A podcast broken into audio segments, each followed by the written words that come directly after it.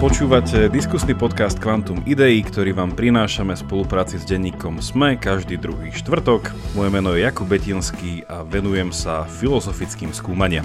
Zdravím, moje meno je Jaro Varchola a venujem sa vede. Po dvoch týždňoch sme tu zase s vami a dnes, ako sme aj naznačili v našej poslednej epizóde, dnes sa vrátime teda tak z druhej strany mince.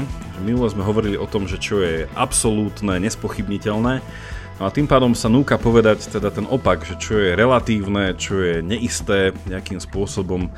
Takže dneska by sme chceli pokračovať e, v tomto, no ale predtým ešte nedá sa spýtať e, najzákladnejšiu otázku tohto podcastu. Jaro, ako sa máš? a, mám sa relatívne dobre. A, hmm. semester už skončil. Uh, áno, pun intended, čiže uh, myslel som to tak. A ešte predtým, uh, ako sa spýtam Jakuba, ako sa má, tak niečo, čo je relatívne, ale celkom užitočné, sú aj peniaze, takže ak by ste mali nejaké navyše a chceli by ste podporiť tento podcast, tak môžete na čísle účtu, ktoré je v popise, budeme veľmi radi.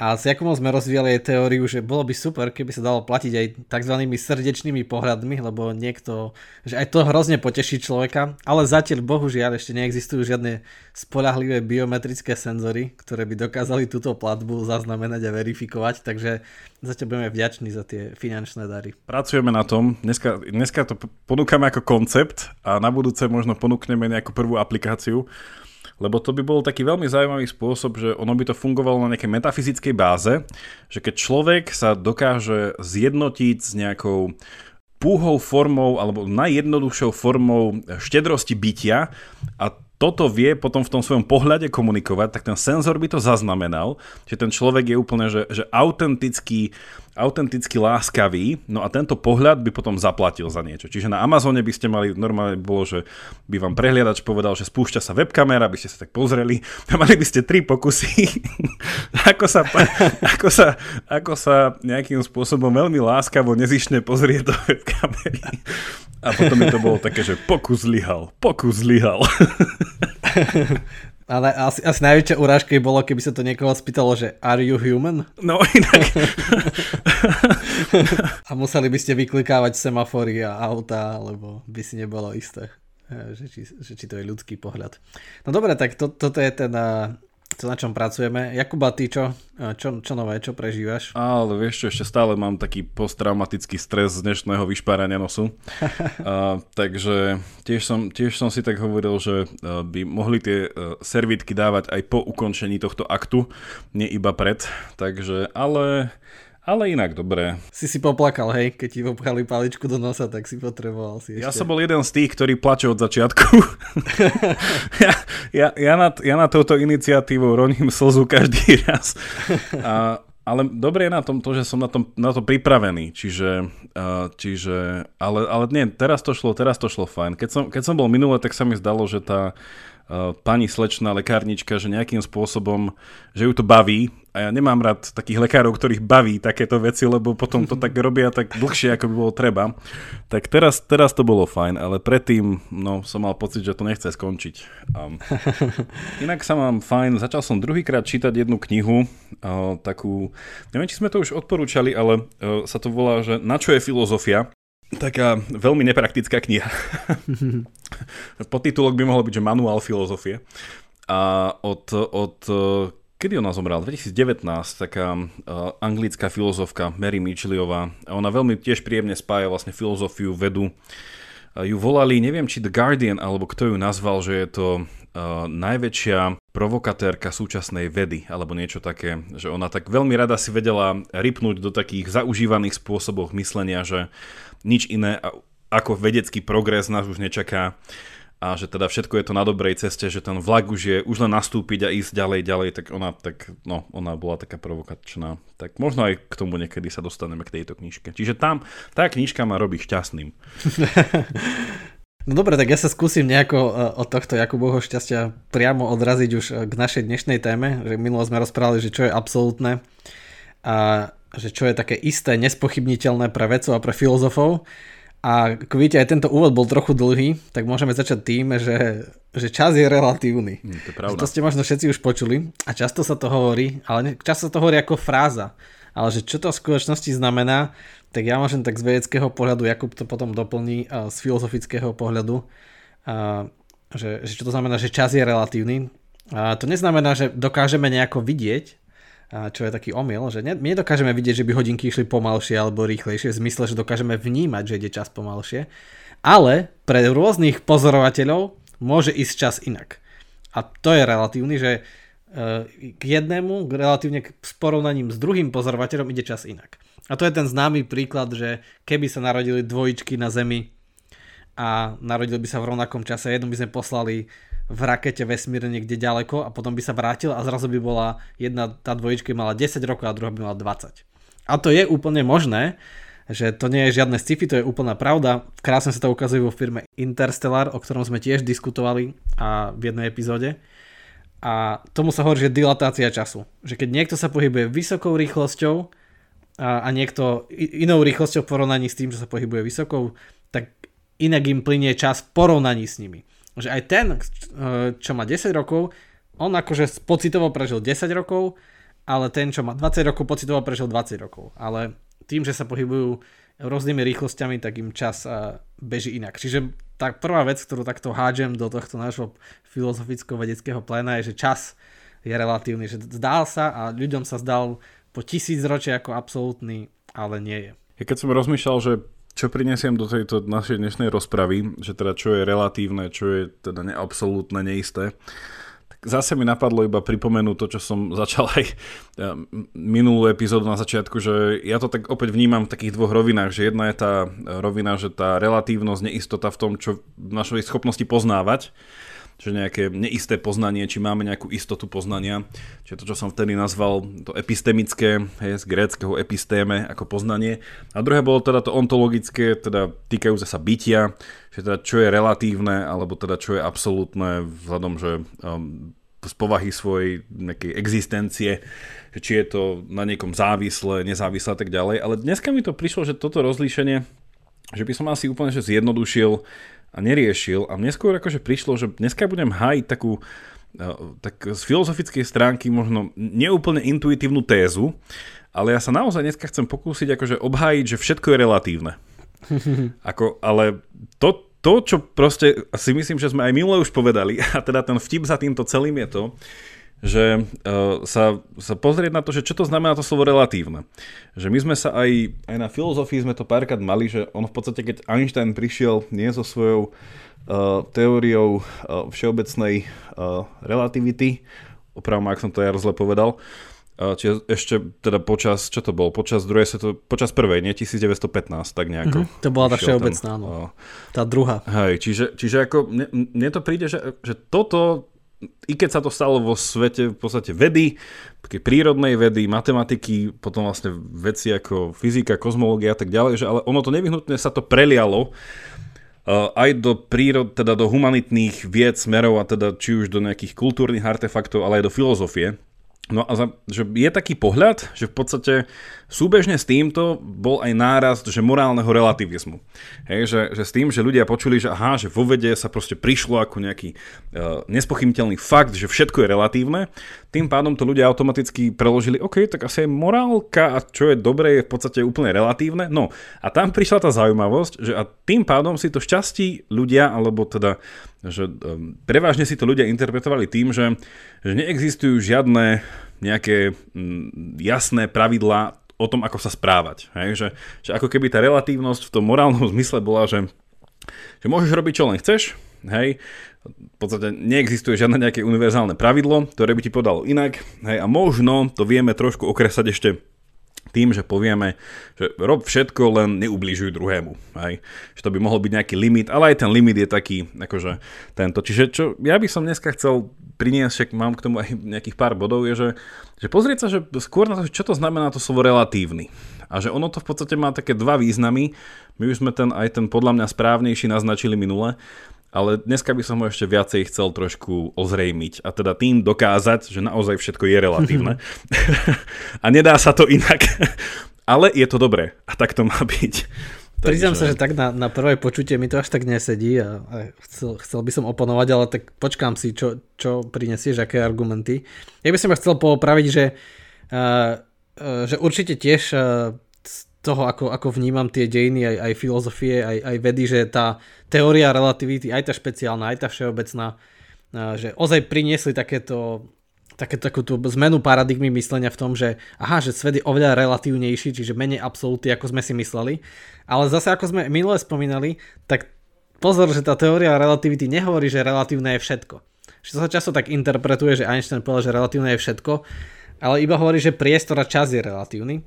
Ale paradoxne tak, že pozorovateľ ho stále vníma rovnako.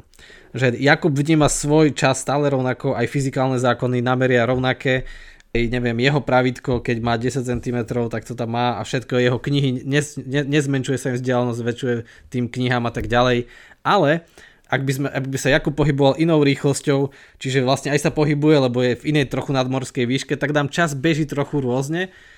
A, a teda ja keby som meral Jakubov čas a videl jeho hodinky, tak to je to trochu rozdiel. Akože taký malý, že je to nenamerateľný, ale čo veci neskôr dokázali, že už keď niekto má hodinky v lietadle, tak dokážu namerať ten rozdiel, alebo keď niekto je na obežnej dráhe má hodinky, tak to sa dá vidieť, že, že nie je to, že všetko je relatívne, že fyzikálne zákony a to vním, to je také zvláštne, že to vnímanie pozorovateľa je absolútne.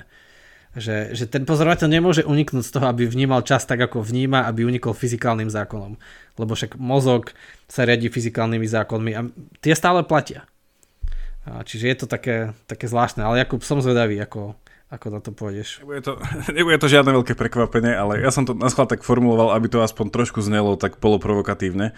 Uh, keďže ono je to skôr taký, taký ja neviem, um, z istého úhla pohľadu sa to môže nazvať vtip, uh, inak sa to môže nazvať aj nejaký že paradox a potom ešte sa to môže nazvať aj nejaká, nejaká, nejaká metaforickosť toho celého, ale že pointa toho, čo chcem povedať, a hovorím, že asi je to pre našich poslucháčov neprekvapivé, je, že vlastne relatívny uh, znamená vlastne z toho, z toho latinského korenia, alebo v podstate v tom jednom z tých významov, že, že vzťahujúci sa na niekoho.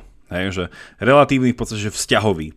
No a potom, keď, poviem, že zjednodušene všetko je relatívne, to znamená, že, že nejakým spôsobom uh, to, ako teda ten, ten život, ako ja som v ňom a realita, ako ja som v nej, tak nevyhnutne všetko, ako o nej myslím, už je chápané cez ten môj vzťah k nej.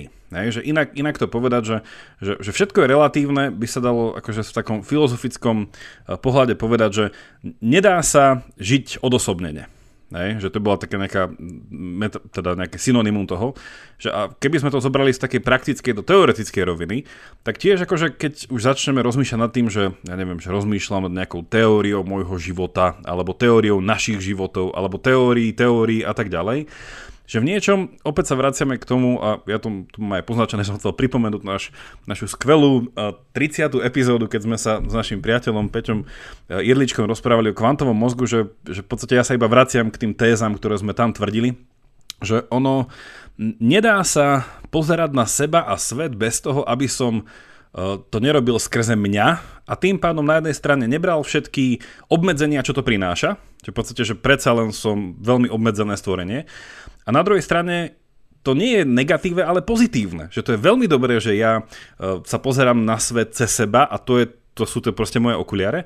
No a prečo tvrdím, že je to pozitívne? No, vo filozofii máme k tomuto že viacero mien, viacero ľudí, že verím, že ak si opäť e, poslucháči sa vrátite k tej 30. epizóde, tak že tam sme dosť, e, teda, teraz to tak beriem aj na seba, ale ja som viacej počúval, ale uh, Jaro, Jaro s Petrom veľmi dobre aplikovali na toto celé vlastne Gedelovú vetu o neúplnosti a s týmto spojené veci, ale z filozofického pohľadu, že sú tu také mená ako jeden americký filozof eh, Hillary Putnam, ktorý vlastne argumentoval v prospech to, že že v podstate neexistuje niečo, ako tak hovoríme niekedy, že, že pohľad na veci z Božej perspektívy. Hej, že, a tým sa tak ako niekedy myslí, že, že ak chcete pochopiť, ako veci naozaj sú, tak sa musíte tak odosobniť, byť taký objektívny, že ak chcete naozaj mať ten pravdivý, istý, absolútny nejaký pohľad, tak sa na veci treba pozrieť z výšky. Hej. Niekedy sa tomu hovorí aj pohľad z vtáčej perspektívy, aj v morálke, ale teda Patnam hovoril o teda, že, že pohľad e, z Božej perspektívy, ale že z Božie oči. No a tvrdil, že sa to nedá, hej, nevyhnutne. A teda Patnam bol aj matematik a s tým Gedelom to bolo ruka, ruka v ruke. Podobne tvrdil niečo aj môj obľúbený tiež britský filozof Bernard Williams, ktorý tvrdil, že vlastne morálka sa nedá akože m, nedá sa systematizovať na nejakú uzavretú teóriu, ktorá by proste bola úplná, z nevyhnutnosti toho, že sme to my, ktorí o nej rozprávajú a my sme proste v niečom zase, že neúplný, limitovaný a tak ďalej. Že, sa, že, že vždycky, keď budeme hovoriť o niečom, že čo je dobré, čo je zlé, tak je to nevyhnutne relatívne, lebo je to vzťahom na nás. Hej, že my sa nevieme pozrieť na uh, že tento Bernard Williams, aby som dal príklad, on neznášal, ak jednu vec na svete neznášal, tak neznášal ten tzv. utilitarizmus, ktorý videl, že vo veľkom aplikoval socializmus že to bol vlastne pohľad na svet, že cez ten taký ten, ten, ten, ten štát, ktorý vie všetko, nejaký ten vyšší štatistický úrad, ktorý má všetky informácie a tým pádom každému človeku vie povedať úplne objektívne, neosobne, púhe, proste nejaké fakty, že ako má žiť, čo má robiť, aby to bol dobré pre celok.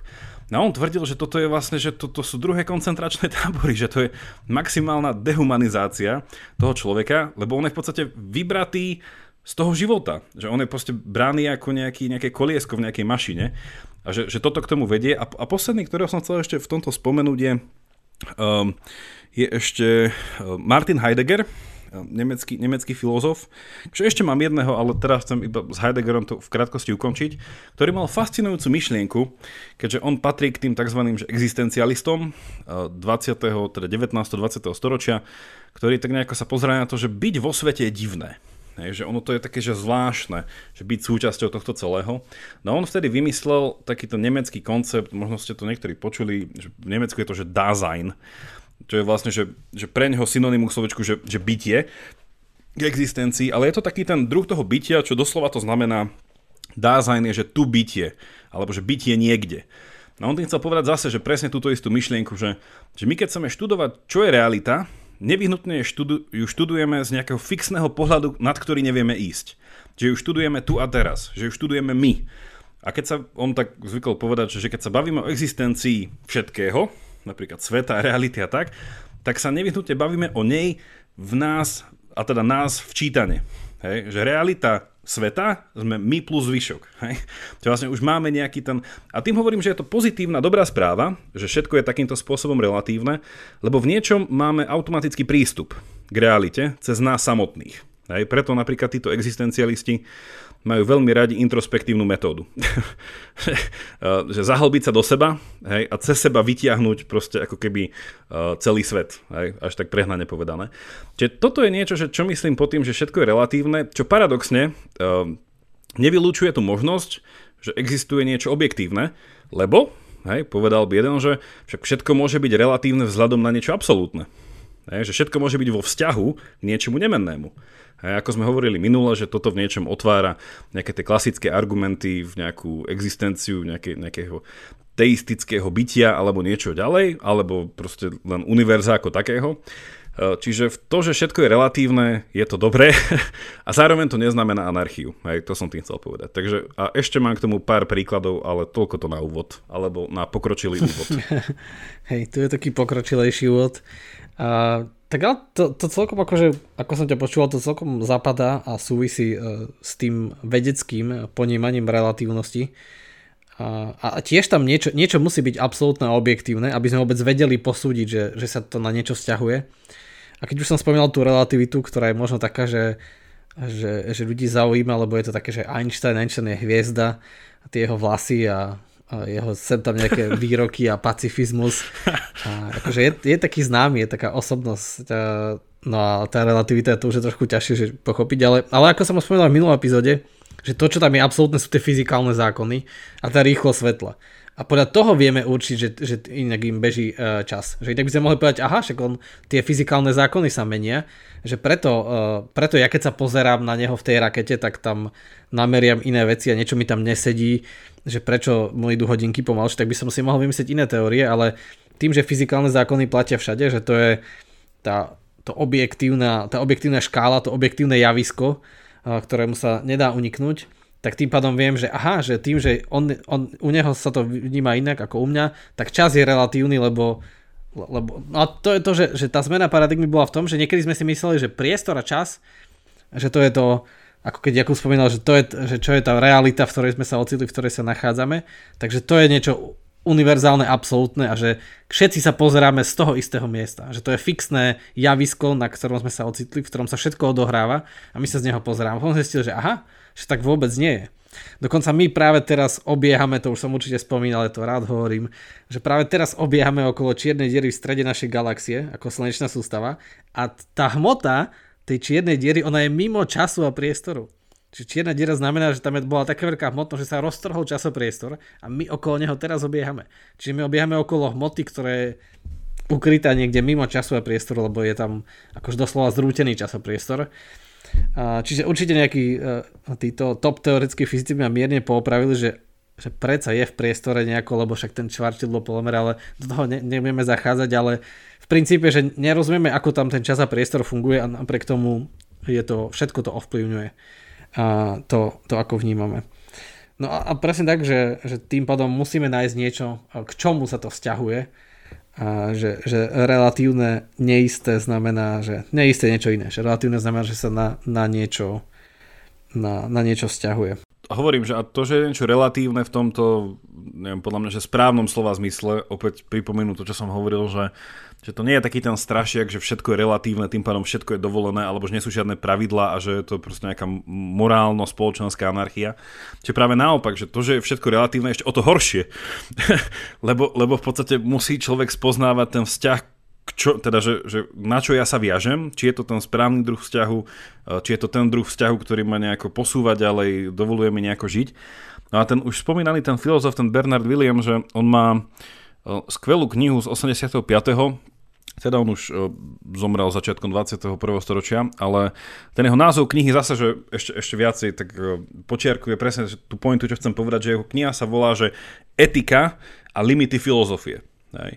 A to je, že a to on chce povedať tým, že etika, vzhľadom na to, keď ju chápeme, že ona stanovuje limity tomu, ako vieme filozofovať, hej. a to zase počiarkuje to, že, že my tým pádom, že sme nevyhnutne v tom etickom rozmýšľaní, že, že ako by veci mali byť, že my sme viazaní tým, kým sme a našim vlastným pohľadom a tak ďalej, tým pádom my nemôžeme vo filozofii chcieť si dať nejaké ciele, že ako už bolo povedané, že prísť na nejakú teóriu všetkého v zmysle toho, že by to bola že, že, že úplná, úplná teória bytia, hej? alebo úplná teória poznania, alebo tak.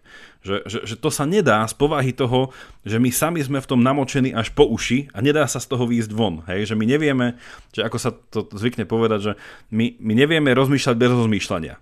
A už to rozmýšľanie je naše, tým pádom my už do toho rozmýšľania o rozmýšľaní dávame seba. Hej? Čiže, čiže, že nevieme ako keby výjsť von z toho akvária a pozrieť sa na to, že fú, tam sú rôzne rybičky, to som si v živote... Čiže my vlastne nevieme výjsť z toho akvária von, že nevyhnutne sme v ňom a to je dobré, hej? lebo ryba na suchu blb, blbé pre rybu. A tento Williams má veľmi peknú vlastne hneď druhú kapitolu v, kej, v tej knihe, kde hovorí, a toto je zase už an, akože dosť antická myšlienka, ale však prečo by hm, dobré veci nemali byť furt nejakým spôsobom tie isté, že Williams hovorí o tom tzv. tom um, Archimedovom bode, Hej, čo verím, že uh, všetci sme už nejakým spôsobom počuli, že, že Archimedes povedal, že dajte mi pevný bod a ja pohnem, čo to bolo, svetom, či zemou, či vesmírom. Uh, čo, čo, čo bolo zase, že počiachnuté tie isté, myšlienky, že ten pevný bod sa, síce on už tisíce ročia ľudia snažia nájsť, že čo je ten pevný bod, na ktorom proste položiť naše poznávanie, a teda na základe toho poznávania potom nejakú aplikáciu toho všetkého. A tento Williams hovorí, že ten Archimedov mod neexistuje. Hej, že, lebo už akože zo samotnej povahy toho, že by to muselo byť niekde, hej, kde by sa ten Archimedes nedokázal dostať. Lebo v podstate by sa nejakým spôsobom... A to sa opäť vracia k tej myšlienke toho, čo tu diskutujeme často, že že či je realita nemeniaca sa alebo stále meniaca sa. Hej, lebo ten Archimedov bod chce proste pozrieť sa na z nejakého fixného, nemenného pohľadu, teda z nejakej pozície, spraviť si fotku toho celého a tu potom analyzovať. Títo zvyšní hovoria, že no, ono sa to nedá. Hej, lebo že stále sa niečo mení. Nedá sa mať ten fixný bod, ale vie sa, čo sa vie dať, je nejako, že spomaliť kráčanie. Hej, že, že tá zmena sa dá natoľko spomaliť, že ty si si v niečom akože vedomý toho, čo sa deje, že ako keby si mal nejakú tú, nehovorím, že ilúziu, ale také priblíženie stability. A to je potom niečo, čo sa, čo sa zvykne nazývať, že, že my ako to povedal, um, ako to povedal Kierkegaard, teraz budeme taký básnický, že, že Kierkegaard povedal, že poznávame vždycky smerom späť, ale milujeme len smerom dopredu. A my sa tu vlastne teraz bavíme o tom poznávaní hej, sveta a všetkého. Čiže ten pohľad dozadu je vlastne tá reflexia, hej, ktorú vlastne, že aj, aj Hegel má takú známú frázu, že, že myslenie začína, e, keď zapadne slnko, hej, za sumraku. Že tá, že tá sova tej Minevry, tej bohyne poznávania, že, že, že vzlieta uh, s príchodom noci. Že to vlastne, že keď dokonáme, keď už nerobíme, my vtedy vieme s istotou sa pozrieť späť na to, čo sme robili a to je jediná istota, ktorú máme, paradoxne. Ale tam zase tá relatívnosť je v tom, že to už je bytie, ktoré ako keby, alebo niečo, čo sa stalo, čo už je v niečom mŕtve, lebo je to minulé. Hej, že už v niečom to nie je, um, nie je súčasné bytie, no, že v prítomnosti inde. Ale čo zase počiarkujem, že a to nie je zlé. Hej, že, že to byť namočený až, až po uši vo svete a nevedieť sa z toho, ako je ten, ako, ako je ten anglický idiom, že vytiahnuť sám seba za šnúrky otopánok, či ako to je.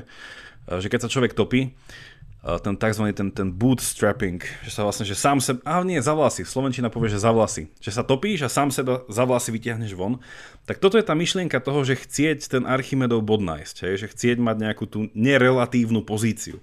Že to sa nedá, vždycky je to relatívne. A potom, že teda toto hovorím, toto prevážne, čo som spomenul, tak to boli mysliteľia druhej polovice 20. storočia. Že v niečom to bol taký ten dovetok, teda ja, ja to tak chápem, že to bol dovetok proste toho Einsteina v tých filozofických smeroch, že v niečom sa vysporiadavali s tým, že však OK, ale tá relativita vlastne neznamená to a to, že čo to vlastne znamená tá relatívnosť nášho poznávania. Čiže no, toľko k tomu ešte. No, to, to je úplne skvelé, že ako, ako to spomínaš, lebo takto si uvedomujem, že to vlastne nie je dôvetok iba, iba toho Einsteina a teórie relativity, lebo v podobnom čase sme aj zistili, že z čoho sa skladá hmota. A tak ako Jakub spomínal, že fixný bod, že Archimedes povedal, že dajte mi fixný bod, ale lenže fixné body neexistujú že, že keď teraz, že to, to som chcel aj povedať, že čo je ilúzia, čo je taká, že falošná istota, že keď sa obzriete okolo seba, zdá sa, že všetko sa stojí a nehybe a je stabilné, ale to je omyl. Nič z toho nie je fixné. Že ani jedna jediná molekula, jediný atom, nič z toho nie je fixné. Všetko sa nám vymyká uchopeniu, zastaveniu v čase. Že všetky častičky sa hýbu. Teda keď Archimedes by nenašiel ani jeden fixný bod, lebo, lebo tým, že absolútna nula je nedosiahnutelná a všetko má nejakú, nejakú teplotu, tak sa hýbe, neustále sa hýbe a tým pádom nevieme nikdy, kde to je. Takže je to také, že nemôžeme Archimedovi dať ten, ten fixný bod, ktorý by sa chytil. Čiže možno aj to tak ako ovplyvnilo myslenie, že keď sme sa dozvedeli, že aha, my sme si mysleli, že Zem stojí najprv niekedy dávnejšie, že Zem stojí v strede vesmíru, okolo nej všetko obieha blbosť. Zem obieha. Zem sa točí, ešte aj okolo vlastnej osy, ešte aj obieha a ešte aj, tie, aj tá celá slnečná sústava obieha, ešte aj galaxia obieha a všetko, všetko sa točí a nikdy nezastane. Čiže tie, tie fixné body neexistujú v tom v žiadnom ponímaní, že nie je sa čoho chytiť. A ešte potom je tá povaha svetla, že ešte aj to nám uniká, že aj tá hmota je taká, a ešte aj to, aj to svetlo samotné, že aj ono sa niekedy správa ako vlna, niekedy ako častica, dokonca aj elektrón sa niekedy správa ako vlna, niekedy ako častica. Že všetko nám, nám hrozne uniká, čiže nevieme to uchopiť, tak ako hovoril Jakub, nevieme získať ten, ten nadhľad. A niečo také presne je aj v tej fyzike s tým Heisenbergovým princípom neurčitosti, s Gödelovými vetami o neúplnosti, jednoducho, že si už uvedomujeme naše limity. Že niekedy ľudia boli takí sebavedomejší, možno aj filozofi, aj, aj vedci, že raz na to prídeme, na všetko, budeme mať fixné body, budeme mať ten boží pohľad na všetko, teóriu všetkého a teraz už iba dokazujeme naše vlastné limity, že, že prečo nemôžeme mať, nemôžeme mať ten fixný pohľad. A asi, asi hej, to, to sa mi páči, ako si ako povedal, že, že v niečom by to bolo blbé, keby sme ho mali. A, že presne tak, lebo keď rozmýšľanie samotné, povaha samotného rozmýšľania je prekážkou pochopiť, čo rozmýšľanie, ale zároveň je to nutnou podmienkou rozmýšľania, to rozmýšľanie samotné pochopiteľne. Čiže vlastne my nechceme, a nechceme prestať a rozmýšľať a na to by sme to museli zastaviť. Akože museli by sme mať ten večer a pozrieť sa ale vtedy už uh, nemáme tú činnosť, hej, že už to je také, také mŕtve. Čiže tá, táto schopnosť akože, že reflektovať, vidieť je, je taká, hej, uh, akože v mysli zastaviť uh, všetko je taká šokujúca.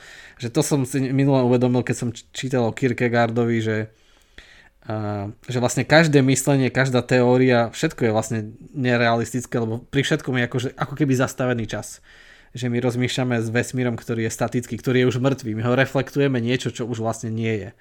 Tak ako, ako ten mysliteľ večer. Rozmýšľam, že, čo, že rôzne nejaké implikácie tohto celého, že lebo keď rozmýšľam nad inými ľuďmi, ktorí s týmto sa pasovali napríklad v dejinách filozofii, tak aj ty si spomenul už Kanta, to, to je jedno z tých hlavných mien, však je René Descartes, ten vlastne presne chcel ten Archimedov bod a povedal, že áno, že ten Archimedov bod je v tom, že aj keď spochybňujem sám seba, stále myslím a tým pádom proste som. Čo je ale zase tak neúplný argument, lebo keď sa človek začíta o tých meditácií, však už sme to párkrát spomínali, že, že to je síce jedna časť toho argumentu, hej, že keď ten Descartes si predstavuje, že ho nejaký uh, zlý démon alebo z nejaký, neskôr sa to, modernejšie sa to potom poníma, že je to evil scientist. Takže nejaký, nejaký, ale každopádne by to bola nejaká, taká zlá bytosť, ktorá má veľké poznanie, hej, to, to by mala byť tá pointa že ho nejakým spôsobom snaží oklamať, tak on povedal, že tak ho nemôže ho oklamať o tom, že, že pri aj spochybňovaní všetkého stále myslia, teda je to on, ktorý myslia, teda on je. No ale to zase potom Descartes potiahol ešte o dva kroky ďalej a povedal, že to všetko ale závisí od toho, hej, že toto by bol nejaký ten nemenný bod, ale za, toto všetko ešte stále závisí od toho, že nejakým spôsobom je nejaká iná bytosť vo vesmíre, teda, ktorá, alebo mimo vesmíru, ktorú by sme nazvali Boh, ktorý zo svojej povahy je dobrý a nikdy by ho nechcel oklamať. Hej, že to, že existuje nejaký, nejaká kla, klam, kla, klamúca bytosť, to, že nejakým spôsobom ma nevie oklamať, zase závisí od toho, že existuje iná bytosť, ktorá je ešte väčšia ako ona a ma nikdy neoklame. Čiže tu zase akože sa tu, no, že, že opäť tá relatívnosť sa vrátila v kruhu k niečomu, že potrebujem ďalej a tiež Kant, ktorý akože hľadal, že čo je to vlastne že nejaký ten istý základ, tak vlastne povedal tiež, že, že svet, aký je, nemôžeme spoznať. Môžeme vlastne mať iba pravdivé poznanie toho, toho, toho zdanlivého sveta. Ale tiež vlastne na konci tej svojej akože, teórie prišiel tiež s tými s tými, s tými troma postulátmi, že nejakým spôsobom toto celé, tú konzistentnosť tej svojej teórie obalil do toho, že, že musíme eh, brať ako dané, že, že duša je nesmrteľná, že, že niečo bude po smrti a že existuje nejaký boh, že, že zase sa to tam nejako zaplietlo, do to, že to, in, inými slovami, že to, tá istota toho celého, že keď chceme proste vytvoriť nejaké absolútne poznanie, buď sa to nevyhnutne vracia k nejakej, nejakej transcendentnej entite, ktorá by ho mala akože ukotviť, hej? lebo inak to pôjde do nekonečna. Alebo na druhej strane sa zmieriť s tým, že ho nedosiahneme. No a tam mi príde, že sú, že, že sú nejaké že dve možnosti.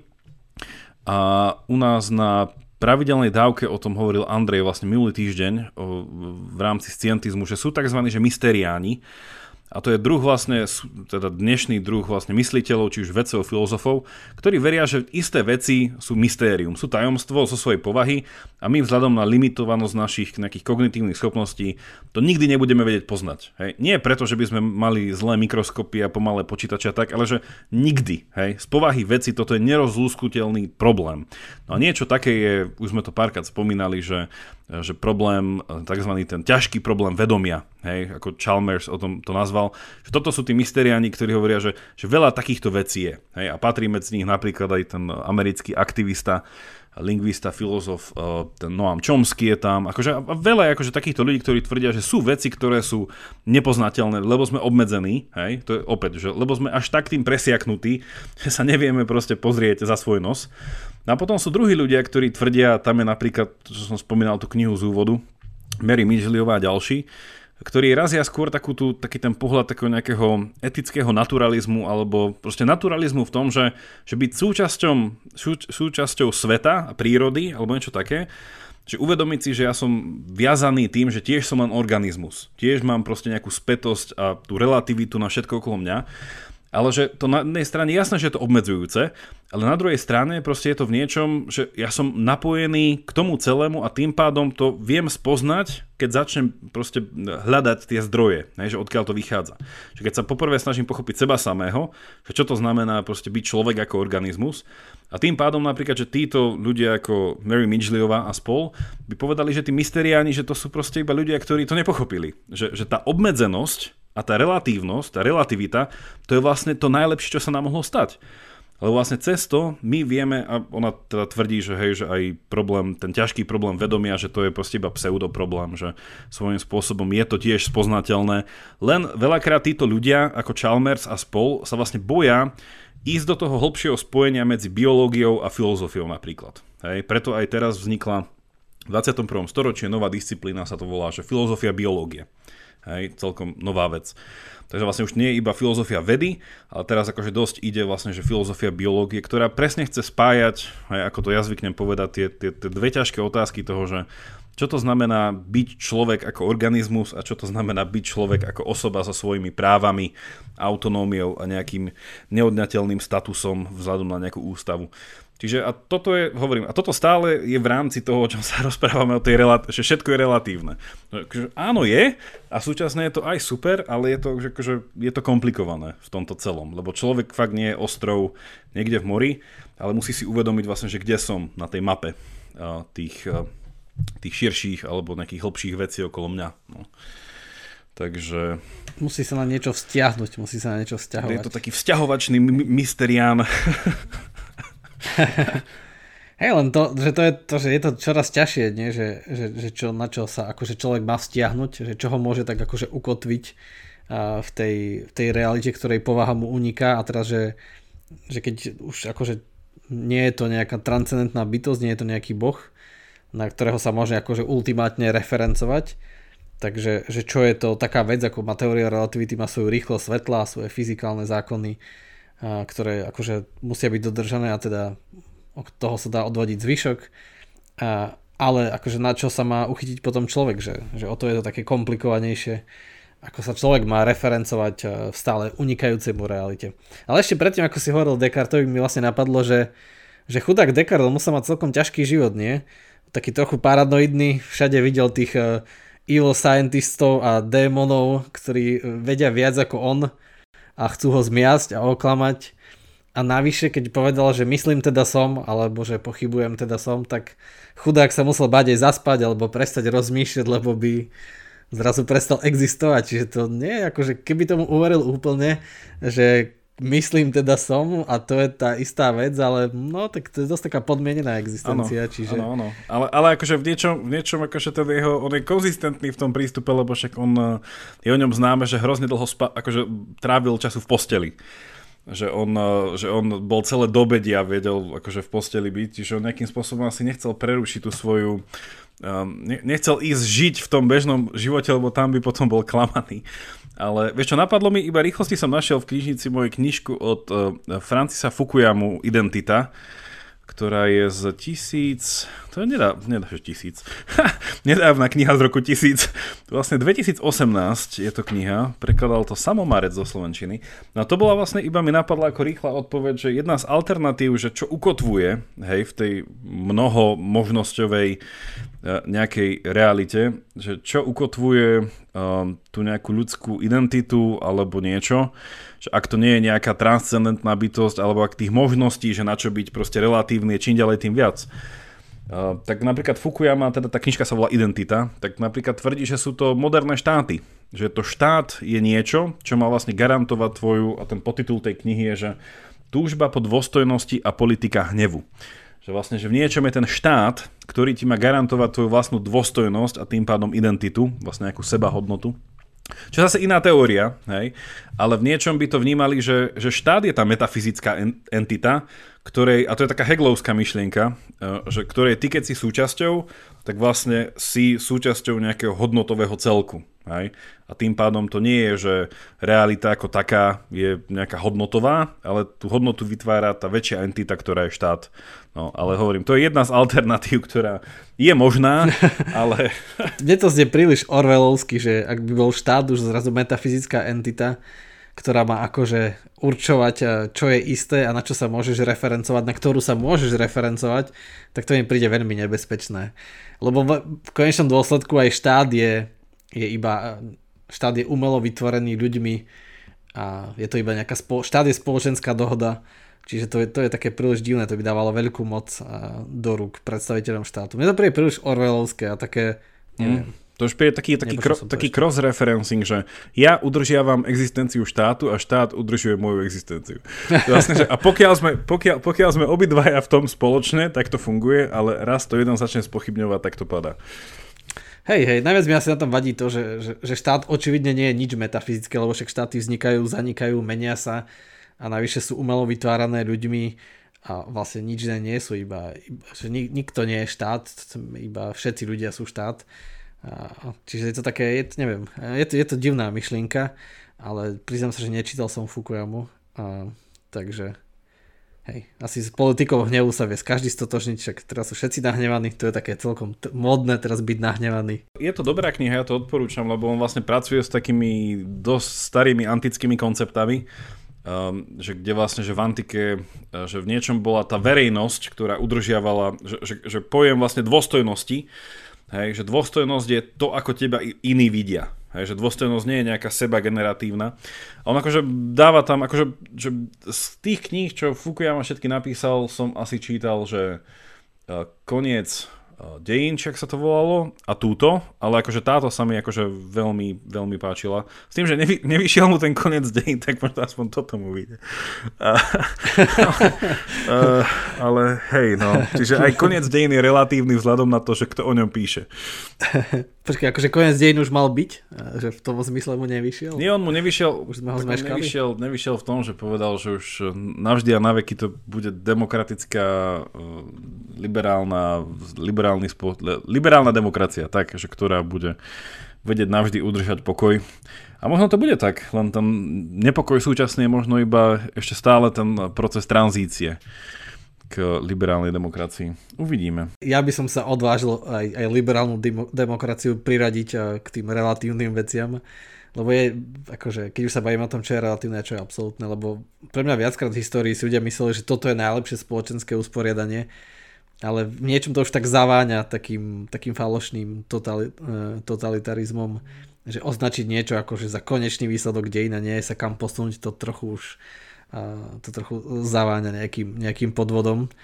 A to sa pre mňa viackrát stalo a preto hej, tiež nesúhlasím, že, že liberálna demokracia, lebo však priamo z toho vyplýva, ak liberálna demokracia a hociaká politika, hociaký štát je tvorený ľuďmi a ako sme to teraz pol hodinu rozprávali, tak ľudia majú vedecky a filozoficky podložené si uvedomujú, že sú limity toho, čo môžu poznať a nemôžu získať úplný nadhľad. Čiže všetko, čo ľudia vymyslia, bude akože v niečo milné a nebude dokonalé a teda nejakými iteráciami ďalšími eh, s realitou sa to vždy dovedie do nejakého bodu, kde to bude padať. Hej?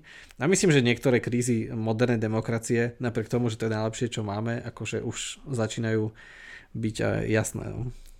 Čiže také jednoduché istoty určite neexistujú, tie sú, istoty sú veľmi relatívne, to už vieme a to sme vždy vedeli, ale, ale aj s tou akože demokraciou to, to nie je také isté. Ale priznám sa, že fakt šokujúca provokatívna myšlienka, že, že štát ako metafyzická entita, ktorá, ktorá garantuje. A mne sa páči slovo itinerácia. iterácia. iterácia. Priatelia nášho podcastu znamená to opakovanie.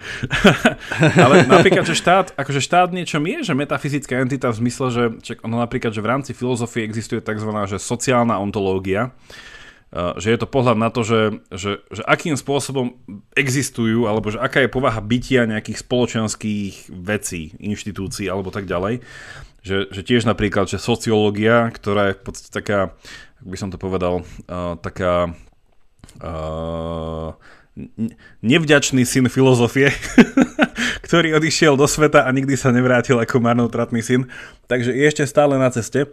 Že napríklad, že, že sociológia si dáva ten akože nejaký cieľ, že pozrieť sa na, na spoločnosť ako entitu a hľadať vlastne jej zákonitosti. Že na, akým, a potom je vlastne otázka, že či rôzne spoločnosti fungujú na rôznych zákonitostiach, alebo existujú nejaké univerzálne zákonitosti, ktoré sa riadia všetky spoločnosti vzhľadom neviem čo.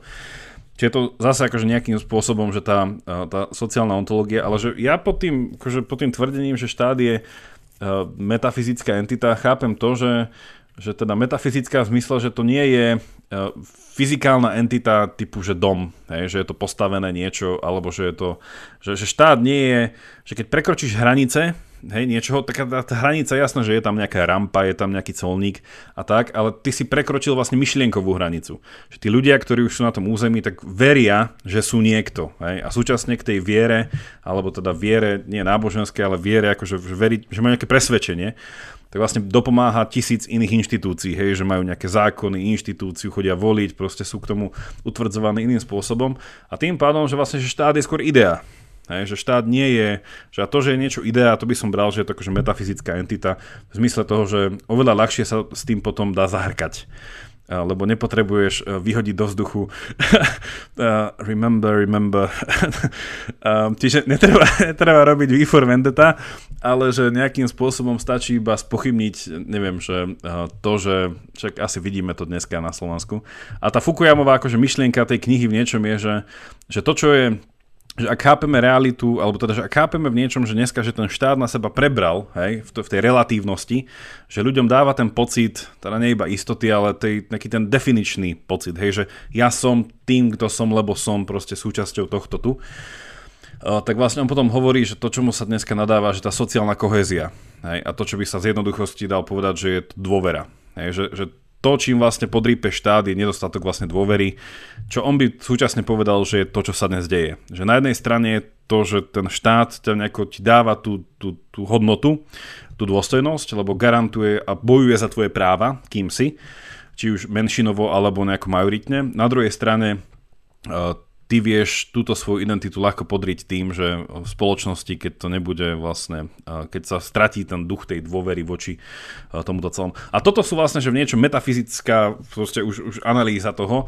lebo to, čo nás zaujíma je presne to, že ak, presvedčenia ľudí, že my sme proste Slováci len preto, že v to veríme, nie že máme slovenský gen. Takže, ale možno sa jedného nájde slovenský gen. Čo ty vieš? No myslím, že geny poznáme celkom dobre, ale... Len nech, sa, len nech sa nenájde slovenský vírus, hlavne nech sa nájde iba slovenský gen. Uh, takže... Ale aj táto, aj táto myšlienka zo sebou prináša nové nočné mori, lebo tým pádom nemôžete štát zradiť aj ich myšlienkach, lebo prestanete byť definovaní, stratíte sami seba. Neprestante myslieť na to, že ste Slovák. Presne, nesmieš zradiť ani v myšlienkach, keď je to idea, ktorá ťa definuje, čiže alebo zabudneš slova hymny a doslova sa ti bude vymazávať tvoja minulosť pre tebou, lebo to koniec. Čiže vlastne, byť definovaný. Keď spievať hymnu, tak iba ako karaoke, hej?